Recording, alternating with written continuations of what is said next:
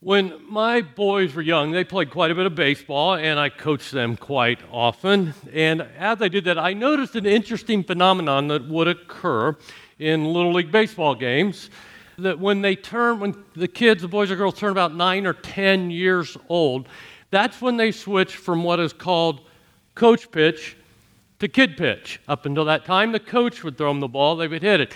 At about age nine or 10 is when the kids start pitching to other kids. That's when it becomes interesting because nine and 10 year olds don't necessarily throw the ball that well. They haven't perfected that skill of pitching. And so it's not uncommon at all as you're watching one of those games to see several batters get walked, a few of them get hit along the way. And can I just say it? It's terribly boring to watch. It's terribly boring to watch. It really is.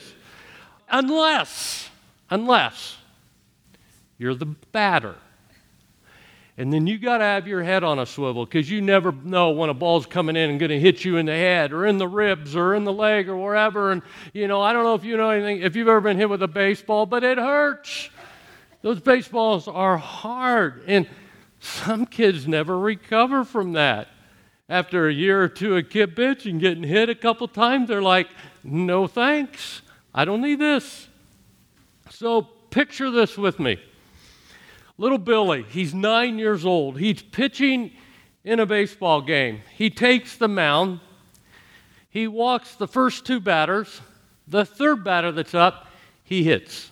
No outs. Bases loaded. The next kid he hits or walks runs start scoring. So as Billy's standing there on the mound, he hears the opposing team, the opposing parents, the opposing coaches all saying this to the next batter Make him throw you a strike, Billy. Meanwhile, on the other side, he hears his own teammates, the parents of his teammates, and his coaches saying to him, Come on, Billy, get the ball across the plate. All eyes are on this nine year old. Parents, coaches, players. Inevitably, into that scenario, you'll hear someone who means well, perhaps a parent, perhaps a coach, say these words to Billy Just relax. And I get it, it makes sense. They're trying to help Billy because it's actually true. If Billy could just relax and he could just, you know, kind of breathe deeply and pretend he's back in his backyard with his dad and he's throwing the ball to his dad, he could settle down, he could regain his control, and he can probably throw strikes again. But at this point, Billy's got the weight of the world on his shoulders. Everybody's looking at him, everybody's yelling at him. So, what does Billy think at that point? Oh, yeah, thanks for the advice. I'll just relax out here and everything's going to be just fine. Here, let me take a deep breath. Okay, I'll throw strikes now. Of course not. What does Billy think at that point? He's thinking, easy for you to say. You're not standing out here on the mound with everybody yelling at you and every eye on you. So I vowed when I started coaching my boys, and they pitched, that I would never say to them, when they were in a tough spot the words, just relax. In fact, I vow that I wouldn't say it to any other pitcher who was pitching, if I was coaching or if I was a parent. I wonder if maybe Jesus' disciples, when they heard him say these words, let your hearts not be troubled. Don't let your hearts be troubled. I wonder if they were thinking some of the same thoughts Billy was thinking as he stands on the mound that day. If they were thinking, they didn't say it, you don't say this to Jesus, but they were thinking, easy for you to say, you're not the one who's left everything. Let me give you the context for that. Um, there were the disciples. There were many disciples who followed Jesus, but there were the 12. And these 12 followed Jesus everywhere for three years. They were with him 24 7. They had left everything to follow Jesus. They had bet the farm on the fact that he was who he said he was, that he was the Son of God, that he was the Messiah. And honestly, for three years, everything's going well. You can even say things were going great. I mean, Jesus is preaching, people are coming in droves to hear him preach. He's healing people, he's calming storms, he's raising people from the dead. And they are thinking, man, our futures look bright here. We got on the right team here. Three years into it, one night, the 12 disciples and Jesus are in a room. It's quiet. They finished eating, and they're talking. And Jesus begins to talk. And he starts saying words like, I'm going to be arrested. I'm going to suffer. I'm going to die. And at this point, they're thinking, Jesus, this is crazy talk. We left everything to follow you. Don't talk like this. Then he, he, looks, he starts looking around the room and he said, And you, you're going to betray me, and you over here, you're going to deny me. Now, what were they feeling at that point? a little anxious, a little worried, maybe a lot worried at that point. So the next thing Jesus says to them, remember, he said, Guys, just so you know, I know you've left everything to follow me, but I'm going to be arrested, I'm going to suffer, and I'm going to die. His next words are, Don't let your hearts be troubled.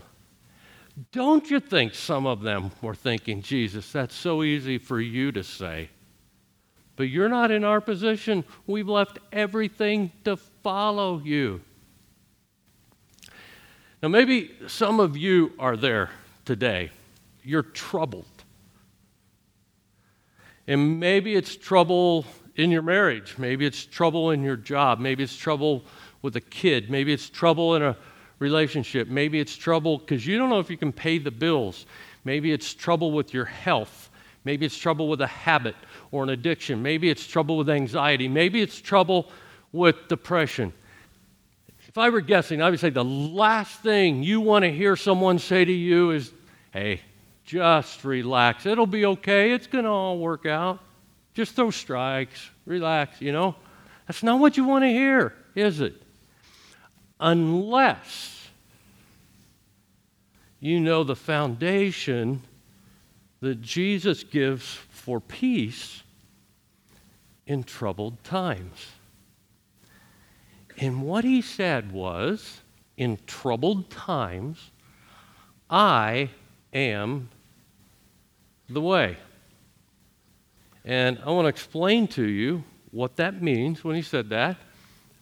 And I think that explanation will help you understand how you can ha- find strength and hope and comfort in troubled times too. So let me read it to you. This is John chapter 14, verses 1 to 6. These are Jesus' words. He says, Don't let your hearts be troubled. Trust in God trust also in me. There is more than enough room in my Father's home. If this were not so, would I have told you that I'm going to prepare a place for you? When everything is ready, I will come and get you so that you will always be with me where I am. And you know the way where I'm going. No, we don't know, Lord, Thomas said. We have no idea where you're going. So how can we know the way? Jesus told him, I am the way, the truth, and the life. No one can come to the Father except through me. Don't let your hearts be troubled. We live in a troubled world, don't we? I rarely watch the news on TV, read about it in the newspaper, read it on the internet nowadays because it's so depressing this morning alone, I decided to tune into the local news station on TV, Indianapolis. Here's what we started with six shootings overnight in Indianapolis, a destructive tornado in Florida, conflict and fighting in the Middle East, and political unrest and turmoil. We get that every day.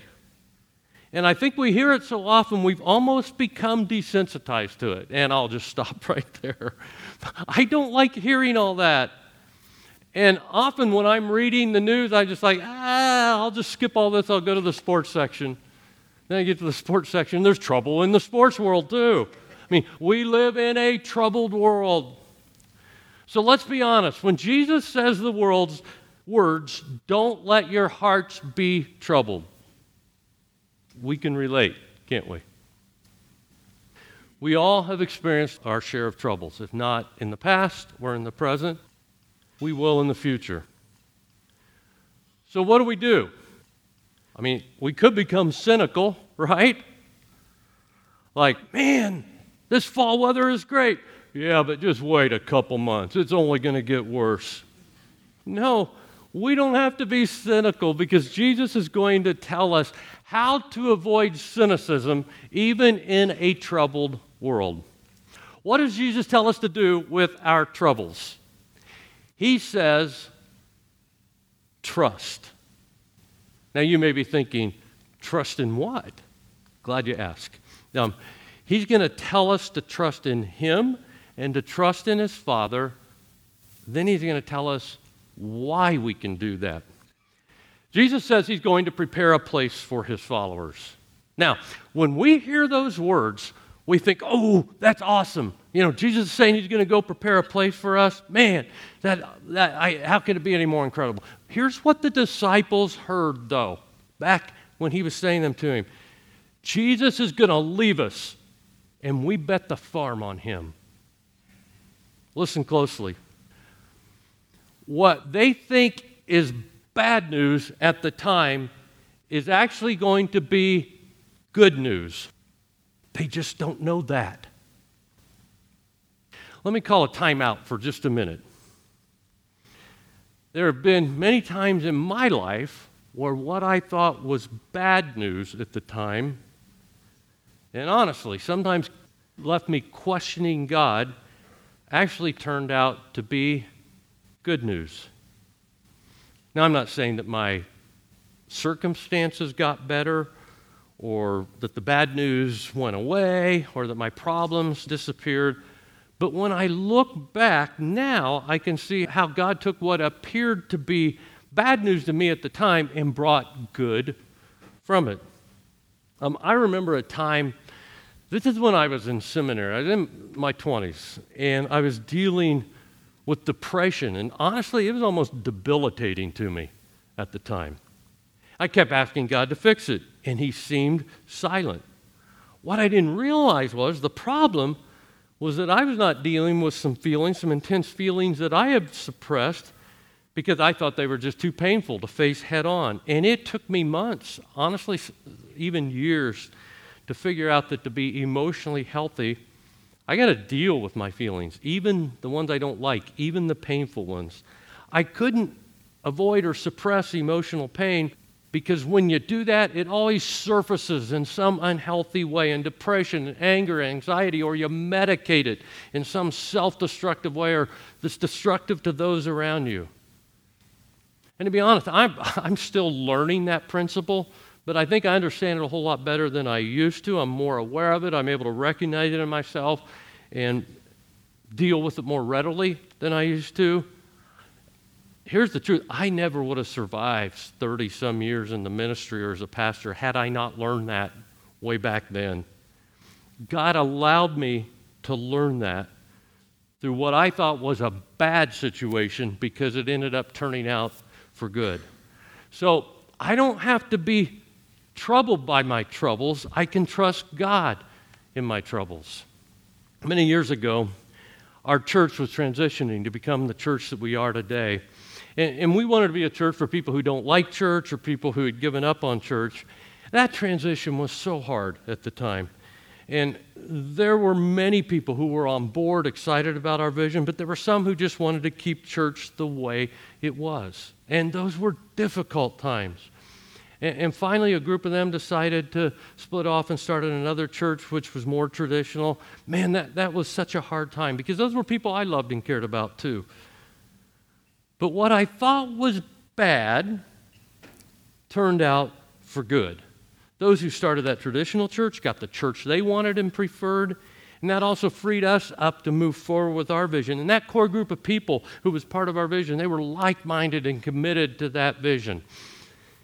Don't be troubled by your troubles because you can trust God in your troubles.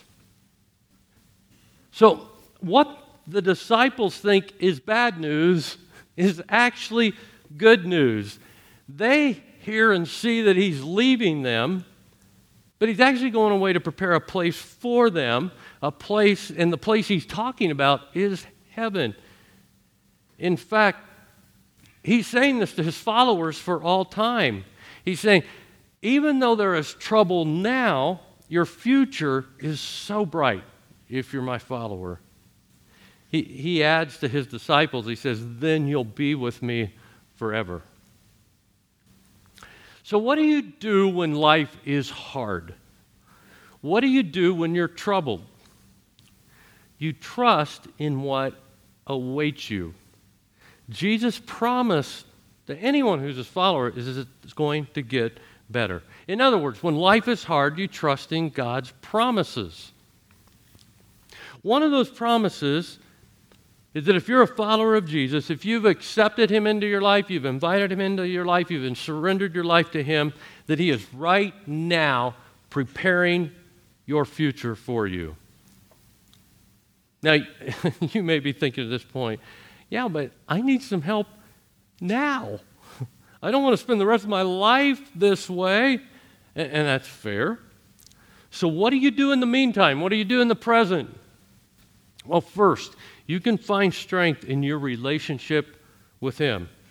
Right before Jesus returned to heaven after he was on earth, he was actually talking to those 12 guys again. He had already died, he'd come back to life, he was getting ready to go back to heaven. He said this in Matthew 28 20. And be sure of this, I am with you always, even to the end of the age. Jesus promises to walk through this life with you. In fact, he wants to do that with you. He'll give you strength, He'll give you peace, He'll give you guidance when you have that relationship with Him and rely on Him. Second, find strength in others. God created us for each other. When your heart is troubled, you need others to talk to, to share your burden with. Uh, I think that's one of the beauties of life groups here at our church. You know, Galatians 6 2 in the Bible says this share each other's burdens. That's one of the awesome things about church. It's just a community of people. But knowing what awaits you in your future can also make all the difference now in this world. And, and, that's really what Jesus is saying here. He says, trust in what awaits you. Let me explain. Have you ever had something coming up that you were really excited about and if you notice how that'll sustain you until that happens? Like a fun weekend planned or a great vacation planned? My wife Janet and I have got into the habit of vacationing in Florida in the winter. We usually go near the latter part of January, first part of February. And we're kind of to the point where we just don't care all that much for cold weather and snow around here in the winter.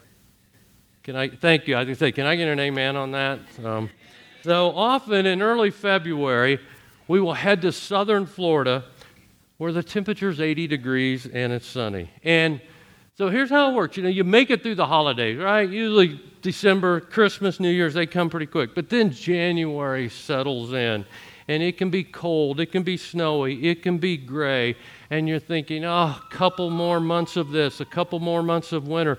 And it can be depressing in early January when you're thinking, I have two more months of this. But if you have a vacation plan like near the end of January, 1st of February, and then it snows in January, or there's a zero degree wind chill, or you haven't seen the sun in two weeks, we just look at each other like, yeah, but in a couple weeks we're going to be walking along the beach in the sunshine. When your heart is troubled, think about the eternity that awaits you. Jesus is there right now, preparing a place for you. Now, I love what happens next in John chapter 14. One of Jesus' 12 disciples, his name is Thomas, ask him a question. I don't know if you've heard of Thomas. Sometimes people who study the Bible call him Doubting Thomas. And I think I give him a bad rap. Because if you really look closely, Thomas was just very inquisitive, okay? Here's the question he asked. Back to John chapter 14, verse 5. He said, No, we don't know, Lord. We have no idea where you're going. So, how can we know the way? Have you ever been in a group setting where everybody has a question on their mind, but everybody's also hesitant to ask it? And finally, there's that one guy, there's that one person who doesn't care what other people think or if they're going to appear dumb and they'll just speak up and ask the question. And you're thinking, oh, I'm so glad he asked. I'm so glad she asked that. I wanted to know the answer, but I didn't want to have to be the one to ask that. Thomas was that guy among the 12. He was the guy who would ask. He was the guy who would speak up and ask Jesus the hard questions. All the other guys were wondering. Thomas asked the question. And his question is a fair question. Jesus says, I'm going to prepare a place for you, and you know where I'm going. And Thomas says, Lord, we don't know. We have no idea. How can we know the way? So Jesus replies with perhaps some of the most profound words you'll ever hear. These are words that are so profound that not only will they give you strength and comfort and hope in this life, but they're words that can give you eternal life. Here's what he said, back to John 14, verse 6. Jesus told him, I am the way, the truth, and the life. No one can come to the Father except through me. Jesus makes it clear that the way to heaven, the way to God, is through Him. Now, think about that. That is a really, really bold thing to say. He, he made other claims that were just as bold. He said one time, I'm the resurrection and the life. Man, think about how bold that is. You know, that, that's what we're going to actually focus on next week in our I Am Jesus series. Last week, we focused on the claim he made where he said, I am the light of the world. To make claims like that, you'd better be able to back them up, right? Because if you can't, it makes you look like a liar or a fool. What if I said to you, I can dunk a basketball on a 10 foot goal? How many of you, in fact, let me start the other way. How many of you do not think that I can dunk a basketball on a 10 foot goal? Let me see your hands. Okay, keep them up for just a minute. I'm ashamed of you, all right? Okay, now, how many of you think I can dunk a basketball on a 10 foot goal? Let me see your hands. Okay, I saw like three, maybe a couple more than that. For those of you raise your hand saying you think I can dunk a basketball on a 10 foot goal, there's actually a $100 gift card waiting for you at the connections desk this morning. Just stop by there and pick it up on your way out. We have cameras, so we know who said that. Now, there's actually one simple way to find out if I can dunk a basketball, right? We could bring a 10 foot goal up here on stage somewhere, and I could show you. Or we could go across to the hub. There's actually a basketball goal over there. We could all stand around, and then you could say to me, Show me, Jerry, do it, right? If I can't, I lose my credibility. I'm lying just like I was lying about the $100 gift card at the connections desk. So, how did Jesus back up his claim to be the way to God, the truth, and the life? Well, he came to earth. He died on a cross to pay for our sins, and then three days later, he came back to life.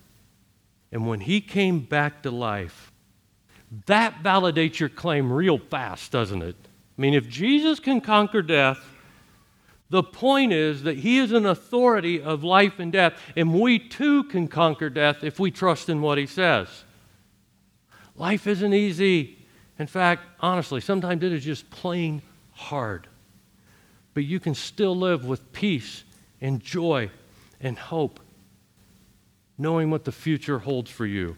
When you die, If you're a follower of Jesus, his promise is that you'll spend eternity with God the Father and with him in heaven forever. Now, that's a personal decision. That's a personal decision that each of us have to make. Do I want to accept what Jesus has done for me when he died to, on the cross to pay for my sins? Do I want to trust in him, invite him into my life? Do I want to surrender my life to him? And you know, it's not based on what we do. I can't have a right standing with God because I'm not good enough. The Bible makes that clear. Romans 3:23 and the Bible says for everyone has sinned. We all fall short of God's glorious standard. I can't do enough. I can't go to church enough. I can't do enough good deeds in any way to earn my salvation. It's not what I do, it's what Jesus has done for me. And that's actually really good news, isn't it? Fact that we can rely on what Jesus has done for us to pay the penalty for our sin and to offer us forgiveness of our sins. Romans 6:23 in the Bible says this, for the wages of sin, the payment for our sin is death, but the free gift of God is eternal life through Jesus Christ our Lord. We can have the hope of eternal life not because of what we do, not because of how good we are, but by putting our faith in what Jesus has done for us. You know, if you've never made that decision, you can make that decision right now in your heart by praying to God and simply telling Him that. Sincerely telling God that you know you've sinned that you want to rely on what Jesus has done for you when he died on the cross. You want to surrender your life to him. And the Bible gives us this wonderful, this incredible promise about the future when we've made that decision. I want you to listen to the words of Revelation. Revelation is the last book in the Bible. It talks a lot about the future. Revelation 21, verses 3 and 4. It's describing what heaven will be like. Here's what it says I heard a loud shout from the throne saying, Look, God's home is now among his people. He will live with them, and they will be his people. God himself will be with them. He will wipe away every tear from their eyes, and there will be no more death, or sorrow, or crying, or pain. All these things are gone forever. That's what awaits those who accepted Jesus into their lives. That's what they'll experience. This is our hope. This is our promise. That's what anyone experiences who puts their trust in Jesus. Would you bow your heads? Just before I close in prayer, I'd like to give you the opportunity to make that decision in your heart today if you've already made it, it's not a decision you have to keep making. Jesus says once you make that decision in your heart, you have eternal life. But if you've never made that decision today in your heart, you can say to God, you know, I'm going to trust in what Jesus has done for me. I want to surrender my life to Him. All you have to do is tell Him that. You can, as you're sitting there silently, pray something like this. Just repeat this. Say, Jesus. I know that you died to pay for my sins. I'm relying on what you did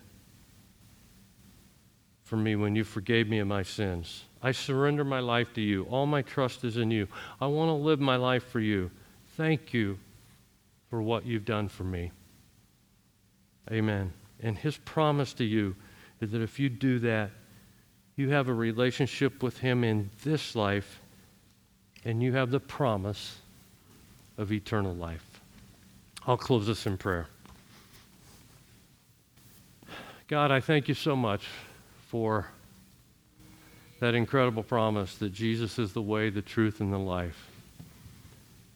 And I pray for those who especially feel troubled this morning in their hearts, that they will understand that when they look to you, they can not only find strength in this life, but they can look to the future and know, Jesus, that you are right now preparing a place for us and that we can spend eternity with you. And my prayer is that uh, those who are experiencing troubles right now would just draw incredible strength and hope and peace and joy from that. And God, for those who um, maybe made that decision this morning to accept Jesus in their lives, I thank you for that. And, and Jesus, we thank you for what you've done for us. We worship you and we pray these things in your name. Amen.